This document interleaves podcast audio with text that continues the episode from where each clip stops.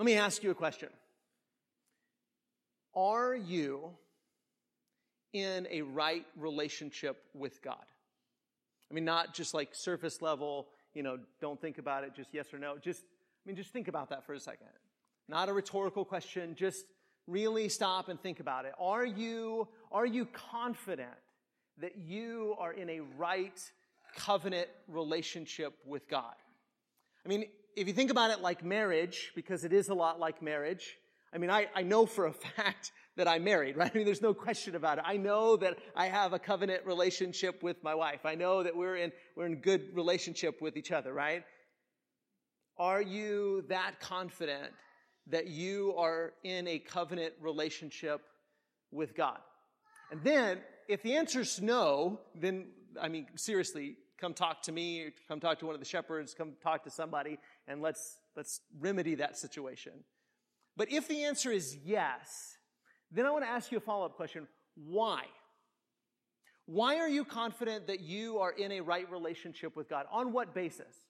On what basis are you confident that you are right with God? There's lots of different ways you could answer that question. I've heard people answer that question in a lot of different ways, but really, I think there's really only one right way to answer that question. And, and, and really, it comes down to two big, if you want to generalize, two big ways of thinking about and reading the Bible and reading Scripture.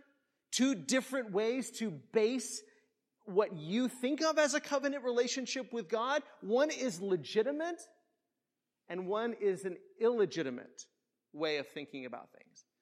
And that's what we're going to talk about tonight. But before we really get into Romans uh, chapter 10, I, w- I want to do what we've done several times so far. And I want to look at a, a, chapter of the Old Testament first because it's one that, that Paul quotes a lot uh, in Romans chapter 10. So if you got your Bible, Deuteronomy chapter 30, starting in verse 1. I want to go through this pretty quickly uh, before we get to our Romans section, but, but just listen. Just listen as closely as you can. Kind of write these images on your, on your mind and kind of picture in your mind what Moses is saying to the people. Now, you remember what Deuteronomy is about? Deuteronomy, it's a Greek title. It means second law, right? Second law. Not that it's a different law than the first law, but it's the second giving of the law, right? So after the people of Israel wandered in the wilderness for 40 years, after coming out of Egypt, they wandered in the wilderness for 40 years, and right before they go into the promised land, Moses reminds this new generation, because a lot of the old generation had died off, right? And now, before they go into the promised land, Moses reminds them about the law. He reminds them about God. He reminds them about their covenant. He reminds them about what God has done for them. Now, I want you to listen to what Moses says about the law, and we're going to consider two different ways of reading this. Two different ways of thinking about their relationship with God, two different ways of thinking about the law. So, Deuteronomy 30, verse 1. And when all these things come upon you, the blessings, or the blessing and the curse which I've set before you, and you call them to mind among, uh, and you call them to mind among all the nations where the Lord your God has driven you. So in other words, if you disobey what God is telling you to do, you're going to be exiled, right? You're going to be kicked out. You're going to be driven into other lands, other nations and call these things to mind. And when you return to the Lord your God, you and your children, and obey his voice in all that I command you today, with all your heart and with all your soul, then the Lord your God will restore your fortunes and have mercy on you, and he will gather you again from all the peoples where the Lord your God has scattered you. If your outcasts are in the uttermost parts of heaven, from there the Lord your God will gather you, and from there he will take you. And the Lord, verse 5, and the Lord your God will bring you into the land that your fathers possessed, that you may possess it. And he will make you more prosperous and numerous than your fathers. And the Lord your God will, listen, same type of language that we read in Ezekiel, right? And he will make, or he, and the Lord your God will circumcise your heart and the heart of your offspring so that you will love the Lord your God with all your heart and with all your soul that you may live. And the Lord your God will put all these curses on your foes and enemies who persecuted you, and you shall again obey the voice of the Lord and keep all his commandments that I command you today. I'm going to go ahead and kind of hint at the two different ways of reading this, right? you, you can really read all of this, and, and this is just kind of a snippet, but you could read all of the law two different ways. One, you could read it thinking my covenant relationship with God is completely dependent on my obedience, right? So if I'm going to be right with God, it's because I'm faithful, I'm good, I'm a keeper of what I'm supposed to do, I'm doing what I'm supposed to do. Therefore, really, the basis of my relationship with God is me and doing what I'm supposed to do. That's one way of reading this. Another way of reading this is that God is the one, right? When you're scattered, who's the one that's going to bring you back? God is going to gather you back. And, and, when you're scattered and when you're brought back, who's the one that's going to circumcise your heart? Are you going to circumcise your own heart? No, God is the one that's going to circumcise your heart. To do what? So that you love Him with all of your heart and your mind and your soul. Verse 9, the Lord your God will make you abundantly prosperous in all the work of your hand, in the fruit of your womb, and in the fruit of your cattle, and in the fruit of your ground. For the Lord will again take delight in prospering you, as he took delight in your fathers, when you obey the voice of the Lord your God to keep his commandments and his statutes that are written in the book of the law, when you turn to the Lord your God with all your heart and with all your soul. Verse 11, for this commandment that I command you today is not, listen, for this commandment that I command you today is not too hard for you, neither is it far off. You can do what God is asking you to do, right? It's not too hard for you. It is not in heaven that you should say, Who will ascend to heaven for us and bring it to us? that we may hear it and do it, right? I mean, it's not like it's way up there and somebody's got to do some amazing feat to bring it down for us. You can do this. Neither is it beyond the sea that you should say, Who will go over the sea for us and bring it to us that we may hear it and do it? But the word is very near you. It's in your mouth and in your heart so that you can do it. What God really wants of you, you can do that. God, what God really requires of you, you can do it. He's given you a commandment that you can truly obey. See, I've set before you today life and good, death and evil. If you obey the commandments of the Lord your God that I command you today by loving the Lord your God, by walking in his ways and by keeping his commandments and his statutes and his rules, then you shall live and multiply, and the Lord your God will bless you in the land that you are entering to take possession of it. But, verse 17, but if your heart turns away and you will not hear, but are drawn away to worship other gods, and serve them, I declare to you today that you shall surely perish. You shall not live long in the land that you're going over the Jordan to, to enter and possess. I call heaven and earth to witness against you today that I have set before you life and death, blessing and curse. Therefore, choose life that you and your offspring may live, loving the Lord your God obeying his voice and holding fast to him, for he is your life and length of days, that you may dwell in the land that the Lord swore to your fathers, to Abraham, to Isaac, and to Jacob to give them. Okay, so just kind of keep that in your mind, what Moses is telling them. You can do what, what God is asking of you. And, and there's chances are you're not going to do what God is asking of you. And so you're going to be driven out. And when you're driven out, I want you to remember this. And I want your hearts and your minds to turn back to God. And God is going to do a great act to gather every one of you. He says, even if you're scattered to the heavens, God is going to gather you all back and He's going to circumcise your heart so that you truly love the Lord your God with all your heart and mind and soul. And this is what God is going to do. Okay, so kind of remember what Moses is telling them there. Now, let's summarize. Oh, sorry. Next slide uh, summary of Romans 1 through 8. This is what we've talked about thus far in keeping with his promises. And again, it has a lot to what we ju- a lot to do with what we just read in Exodus chapter 30. In keeping with his promises, God is rescuing creation from the reign of sin and death by adopting, justifying, and giving his spirit to all those who have faith in Jesus. And when we say all, we mean Jew, and Gentile, right? That's a big emphasis to all those who have faith in Jesus with the promise that their mortal bodies, along with the whole creation, will be redeemed when his wrath is revealed against sin. So that's the first eight chapters that we have talked about ad nauseum the last few weeks. So uh, Romans chapter 9. God is not unfair for choosing to honor Gentiles who believe in Jesus and Jews that believe in Jesus, but he's not unfair for, for choosing to honor Gentiles who believe in Jesus, nor is he unfair for choosing to shame Israelites who reject Jesus. That just because you're an Israelite doesn't mean you get favored treatment with God. God honors all those who build their life on Jesus, and he shames all of those who reject Jesus, whether they're Jew or Gentile. For all those that build their life on the rock, then they are honored and will not be put to shame. So that was the end of Romans chapter 9. So, sort of Romans 1 through 9 in your head, and with Exodus 30 in your head, let's, let's dive into chapter 10. So, Paul started chapter 9 by saying, or yeah, started chapter 9 by saying that, that he, he would almost want to be cut off from Christ if that meant the salvation of whom? The other Jews, right? My, my, my family. In fact, it almost seems unfair that they would be cut off because ethnically they are the people of God. They're the ones to whom all of these promises belong. But God isn't being unfair by cutting off those who reject uh, the Messiah. So he says this in Romans 10 Brothers, my heart's desire and prayer to God for them is that they may be saved.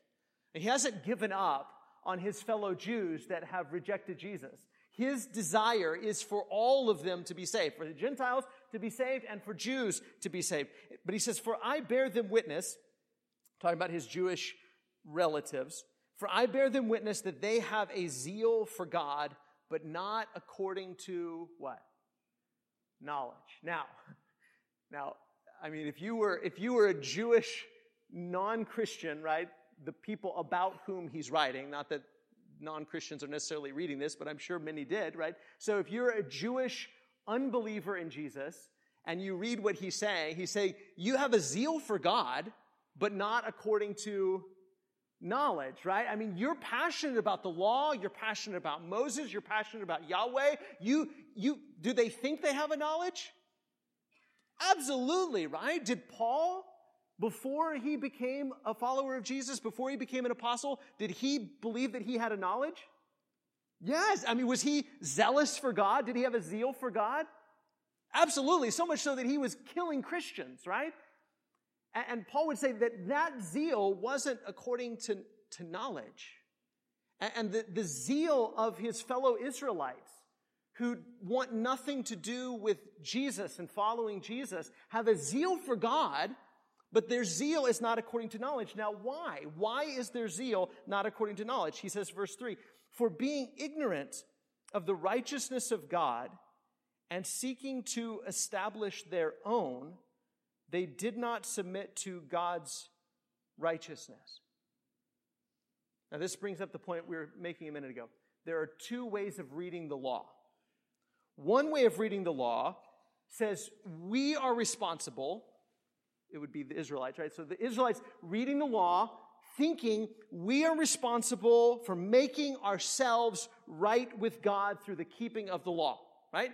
We're responsible for making ourselves in a right relationship with God by the keeping of the law, by keeping all of the rules by keeping all of the commandments, by wearing the right clothes and eating the right food and observing the right holidays and doing all of these cultural, ethnic law things that Moses passed down to us, we are in a right relationship with God because we keep the law. So it's our own righteousness, our own faithfulness, right? I'm in a right relationship with God. I'm being saved. I'm justified because of my faithfulness, because of my righteousness, because I do what I'm supposed to do. Being ignorant of the righteousness of God, seeking to establish their own. They did not submit to God's righteousness. He says two things there, right? Not only were they seeking to establish their own righteousness, but they're ignorant of the righteousness of God, right? They're ignorant of God's righteousness, and it says they did not submit to God's righteousness. So, what's the other way of reading the law? The other way of reading the law is saying, I've broken these commandments and I've sinned. Have mercy on me, God, a sinner. That the only way I can be in a right relationship with God is if God is righteous. The only way I can be in covenant relationship with God is if God is faithful. The only way I can be right with Him is if He is the one who's responsible for our being in relationship with each other. And so I submit to your righteousness, right? Those are two drastically different ways of reading the law, and there are two drastically different ways of thinking about how a person goes about being in a right relationship with God. Are you in a right relationship with God because you're really good and really faithful and you've kept the rules and you've been righteous and you've done what you were supposed to do? Or is it because you've trusted God to gather you and to circumcise your heart and to change you and to justify you and to make you what you couldn't possibly be on your own? Now, when you go back and you read Exodus chapter 30, can you read Exodus chapter 30 both ways? You can, can't you? You can go back and you read, yeah, but it says obey, obey, obey, obey, obey, obey. Yes, it absolutely does. But in the end, it also says, but you're not going to. And who's going to take responsibility for maintaining and preserving and rectifying the covenant? Who's going to take responsibility for rectifying the covenant? Not you. It's God. It's God who's going to gather you. It's God who's going to circumcise your heart. It's God that's going to change you. It's God that's going to make you into a person who loves Him with all your heart and your soul and your mind and your strength. So, I'm giving you this. Have it in your mind and, and what I'm asking of you and what's God really asking of His people. What was God asking of His people there in Exodus chapter 30? To keep all of the rules perfectly? and not to mess up in the tiniest thing, or if they did, they're out. And, and for them to take responsibility, full responsibility for the covenant relationship? Or is God asking his people, trust me, trust me, love me, be faithful to me? In fact, even the law itself makes provision for sin, doesn't it? And that's what half the law is about, is about when you mess up, and you will, Here's what you do. Here's what you do. You offer these sacrifices and God makes provision for the weakness of his people. So what he's really asking of his people is trust me. But instead of reading the, the law that way, that led them to a humble, submissive trust that submitted, as Paul says, submitted to God's righteousness, God's faithfulness, God's justice, instead of it leading them to submit to God's righteousness, they read it trying to establish a righteousness of their own. Now, how often do we read even the New Testament that way? If we're super honest with ourselves. Where we read it and we think, I'm in a right relationship. Why? Because I've done what I was supposed to do. I kept the rules. I'm faithful. I'm righteous. I've done what God told me to do. Uh, no, you haven't, right? You haven't. You haven't done that. And, and the reading of this law that's good. Paul isn't for a moment saying the law was bad or the law was wrong or don't pay attention to the law. He's not saying that at all. In fact, look what he says here in verse 4. For Christ is the end. That the word there is telos. You know, like telescope. It's, it's the end, it's the goal. It's the goal of the law for righteousness to everyone who what? Believes. And isn't that everything he's been saying so far? That God is rescuing his creation. How? By justifying and adopting and giving his spirit to whomever has faith in Jesus. And, and that's what the law was supposed to do. The law was supposed to lead people to a faith in God that when the Messiah showed up, they said, well, that's the answer to our problems. He's the one. I trust him. He's going to rescue us. He's going to save us. It's the Pharisee in Jesus' parable. Do you remember? You, you had you, the, the Pharisee and the tax collector. You remember the Pharisee? And, and he, oh God, oh, thank you. God. I mean, thank you that I'm not like those crazy weirdos over there and those weirdos over there. I mean, you, you know what those people do? I'm not like any of them. I'm so much better than that. Oh, God, I'm good. And you're lucky to have me on your team, right? And that's how the Pharisee prayed. And the tax collector, he wouldn't even look up to God, but beat his breast, said, Have mercy on me, a sinner. It's those people who recognized Jesus for who he was and said, I trust you to lead me out of this mess. That is the goal of the law. But for those people that, that want to establish their own righteousness, for those people say, no, no, no, no, no, I don't, I don't need any rescuing. I don't need any help. I'm not anybody's slave. I, I didn't do anything wrong. I've been doing things by the rules all this time. I've been a rule keeper. I don't need rescuing. For those people, they haven't gotten the point, right?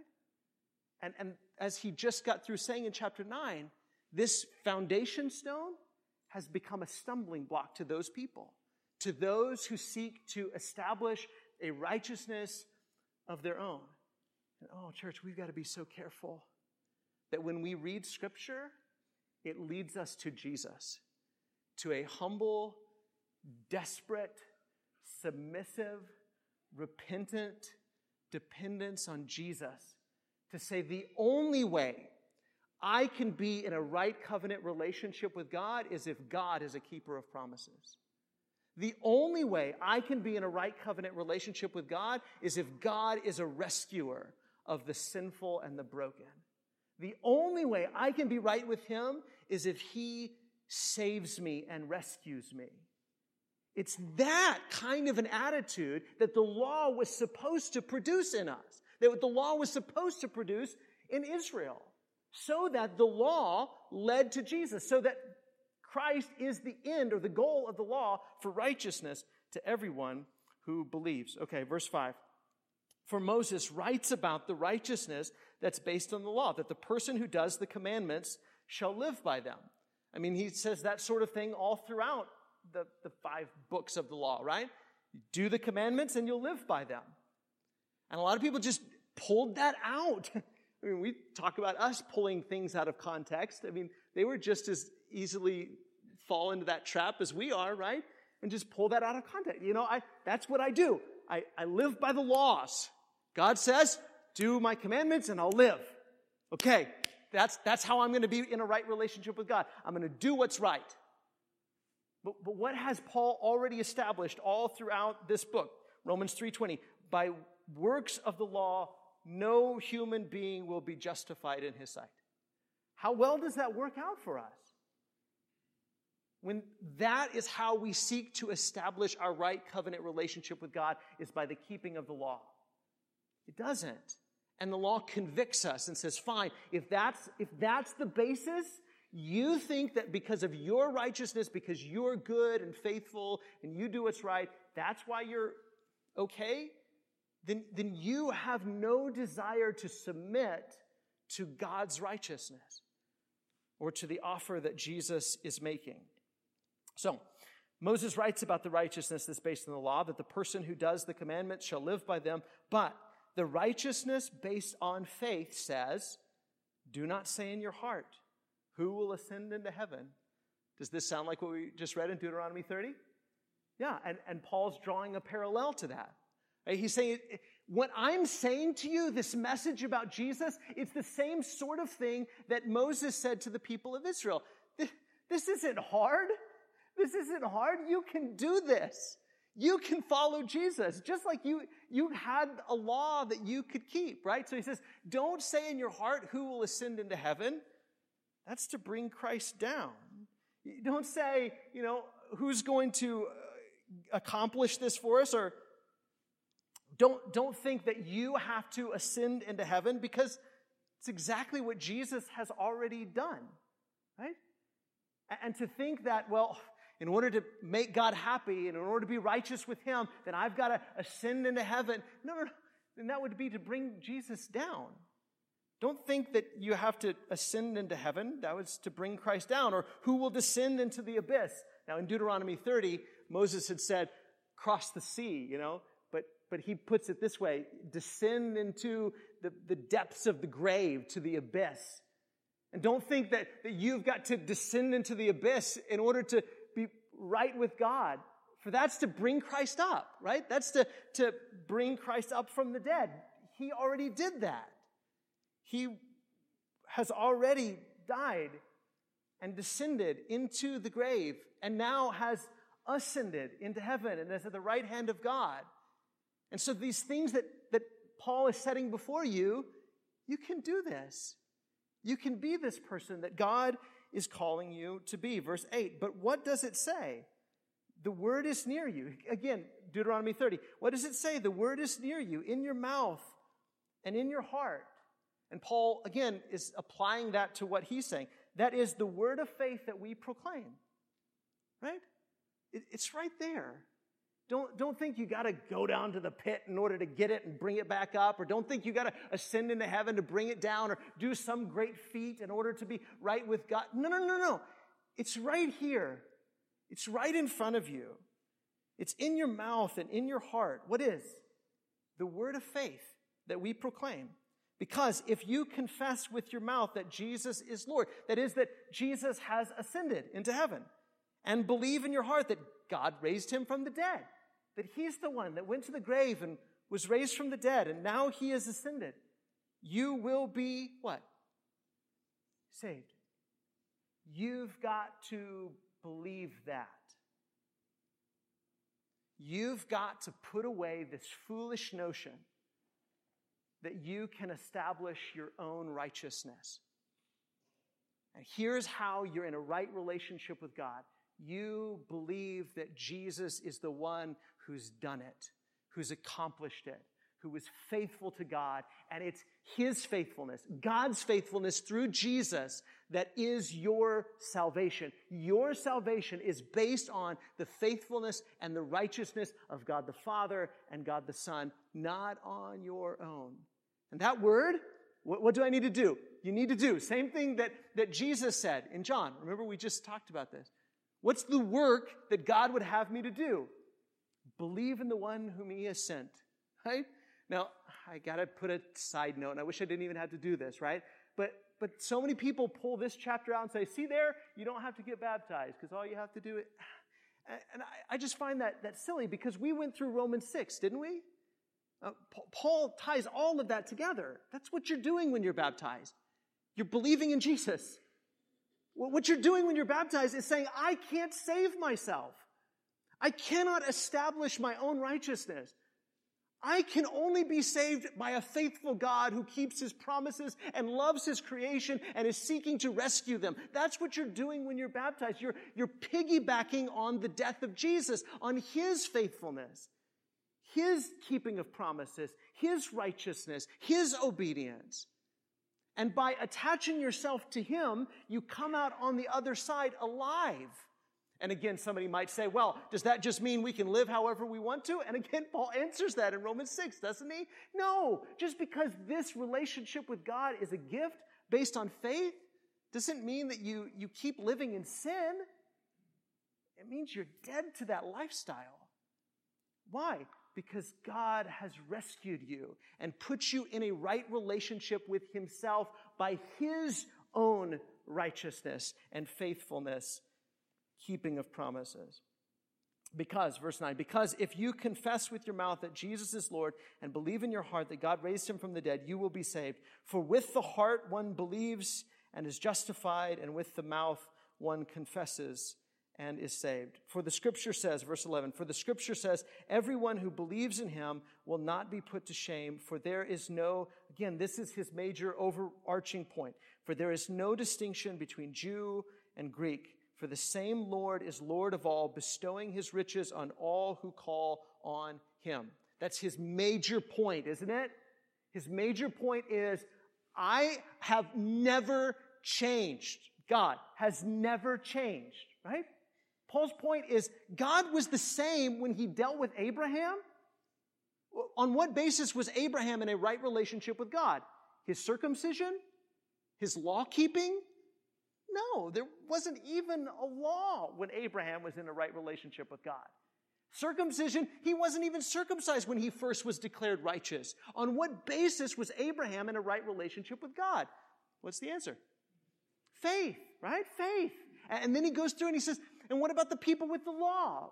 Is it, is it that they were just perfect rule keepers? Is that why they were in a right relationship with God? No, it's never been that way. God has never changed. It's always been on the basis of faith. And that's what the law was supposed to teach you and where the law was supposed to bring you was to your knees at the foot of the cross so that you recognize Jesus for who he is and submit to the righteousness of God by faith so that you believe in the one he has sent and you say, only through you, Lord, only by you, Lord, only in you, Lord. Does that mean you don't have to get baptized? I mean, this obsession with, do I have to get baptized? I mean, that's, that's a really modern question. I mean, everybody that Paul was talking to, Romans 6, Galatians 3, Colossians 2, Acts 2, I mean, everybody understood. If you, if you knew I'm a follower of Jesus, that meant when you became a follower of Jesus, you did it by being baptized. And that was your intention when you were baptized, was I can't save myself. I can't be in a, it doesn't matter that I'm a Jew. It doesn't matter that I was circumcised when I was eight days old. It doesn't matter that I've kept the Sabbath. It doesn't matter that I eat kosher foods. It doesn't matter. None of that matters. I need a Savior and I trust Jesus to be that Savior. And Paul says, listen, on that basis, the people that have that kind of confessing, heartfelt faith, whether they're a Jew or a Gentile, it doesn't matter. They're, they are the family of God. They are the family of God those who put their faith in Jesus, the Messiah. And it's on those people, I love this phrase, that God is bestowing his, what is it? Riches. God is bestowing his riches for everyone who calls on the name of the Lord will be saved. Verse 14. How then will they call on him in whom they have not believed? And how are they to believe in him of whom they have never heard? And how are they to hear without someone preaching?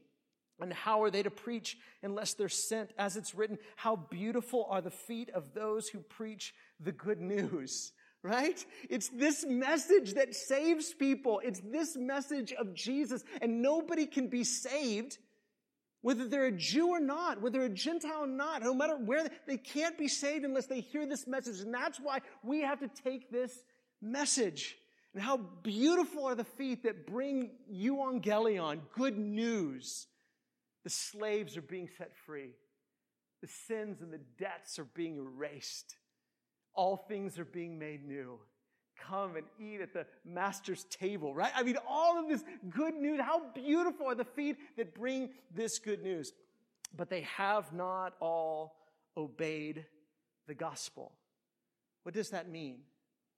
See, I mean, growing up, I mean, I thought obey the gospel means get baptized get baptized. That's what obey the gospel means. Again, can you, can you become obedient to the gospel without being baptized? Of course not. That's part of all of this, but it's so much more than that. It goes back to what he said in the beginning of the chapter. It's submitting to the righteousness of God.